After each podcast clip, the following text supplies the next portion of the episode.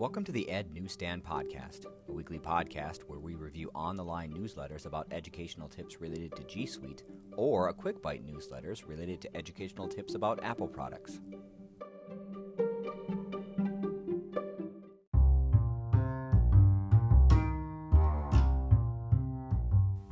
In this week's episode, we will be looking at our Quick Bite newsletter and reviewing iPad accessibility settings to make using the iPad more convenient. There are a lot of accessibility features in the settings of an iPad that many people don't know about or don't take advantage. In this podcast, we will highlight a few you might be interested in incorporating, like shaking the iPad to undo typing. To access the accessibility settings on an iPad, go to the Settings app. On the left side within the app, find General and tap on it. Then, on the right side of the Settings app within the General settings, find Accessibility and tap on that. As you look at all of your accessibility features, you will be able to tell immediately if they are on or off, because they will say on or off.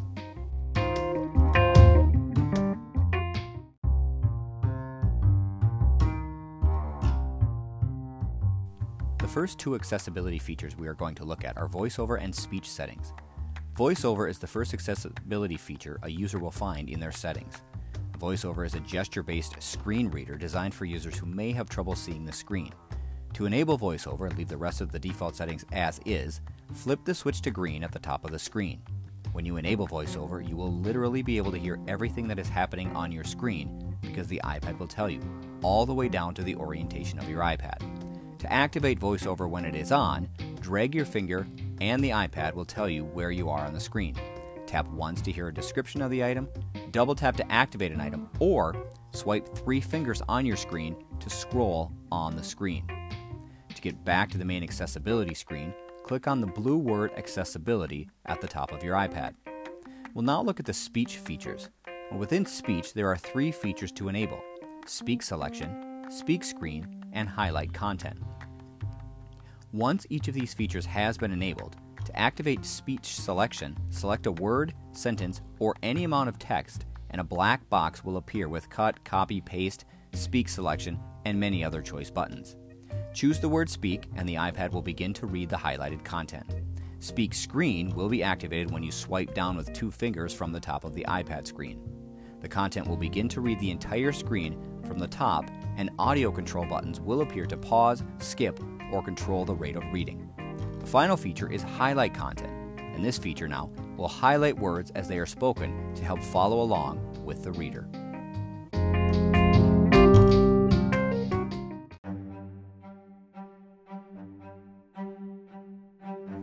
Another accessibility feature that can help users who have trouble seeing the screen is the zoom feature, which will magnify parts of the screen. To enable zoom, click on the word in the accessibility settings to turn the switch to green.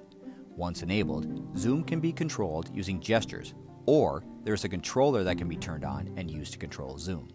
To control zoom with gestures, double tap three fingers to zoom or unzoom on the screen. Drag three fingers to move the zoom around the screen. Double tap three fingers and drag at the same time to change the depth of the zoom. Users can use touch within the zoomed part of the screen to trigger the action like would normally be done on an iPad without the zoom feature. Now, my personal favorite feature, which is similar to Zoom, is called the magnifier. The magnifier feature lets you use the device's camera to quickly magnify things. When enabled, triple click the home button to start the magnifier.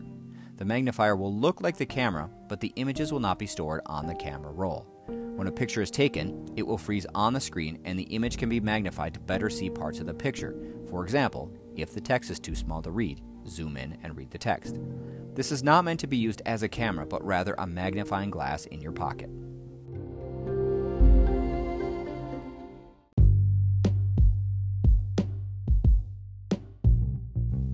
If you or your students have trouble looking at the screen, you can use the display accommodations to invert the colors of the screen and text, or filter colors on the screen to help users that may be colorblind, or aid them in reading the text. The color filters are grayscale, red green, green red, blue yellow, and color tint. Within display accommodations, you can also change auto brightness and reduce the intensity of bright colors.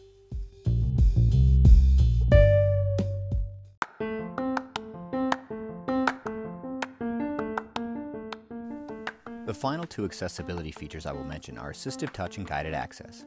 If a user has difficulty touching the iPad screen, or if he or she requires an adaptive accessory, Assistive Touch provides users with a specific touchpad to allow easy navigation of the iPad without pressing on a specific area of the iPad. For example, when a user first presses the Assistive Touch button, their choices are to navigate to Notifications, Device, Control Center, Home, Siri, or they can create a custom button. If a user chooses to navigate to Device, their new choices become Navigate to Rotate Screen, Lock Rotation, Volume Up or Down, Lock Screen, or a More button. Under that More button is App Switcher, take a screenshot, shake the iPad, see the iPad's dock, speak the screen, multitask, or restart the iPad. This assistive touch makes it easier for users to take a screenshot, for example, since they can press one button in assistive touch instead of pressing the home and lock screen button at the same time.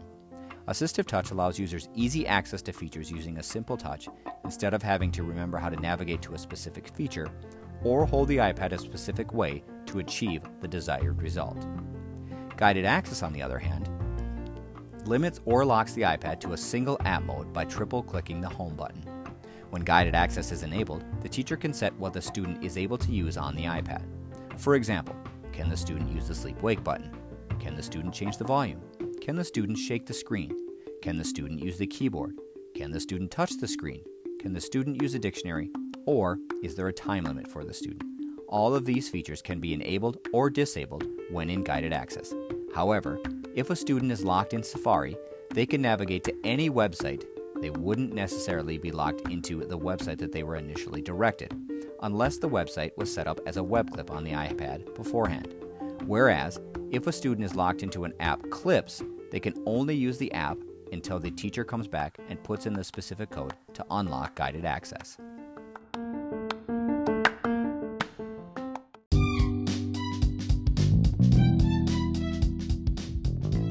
There are a lot of great features in the accessibility settings of an iPad.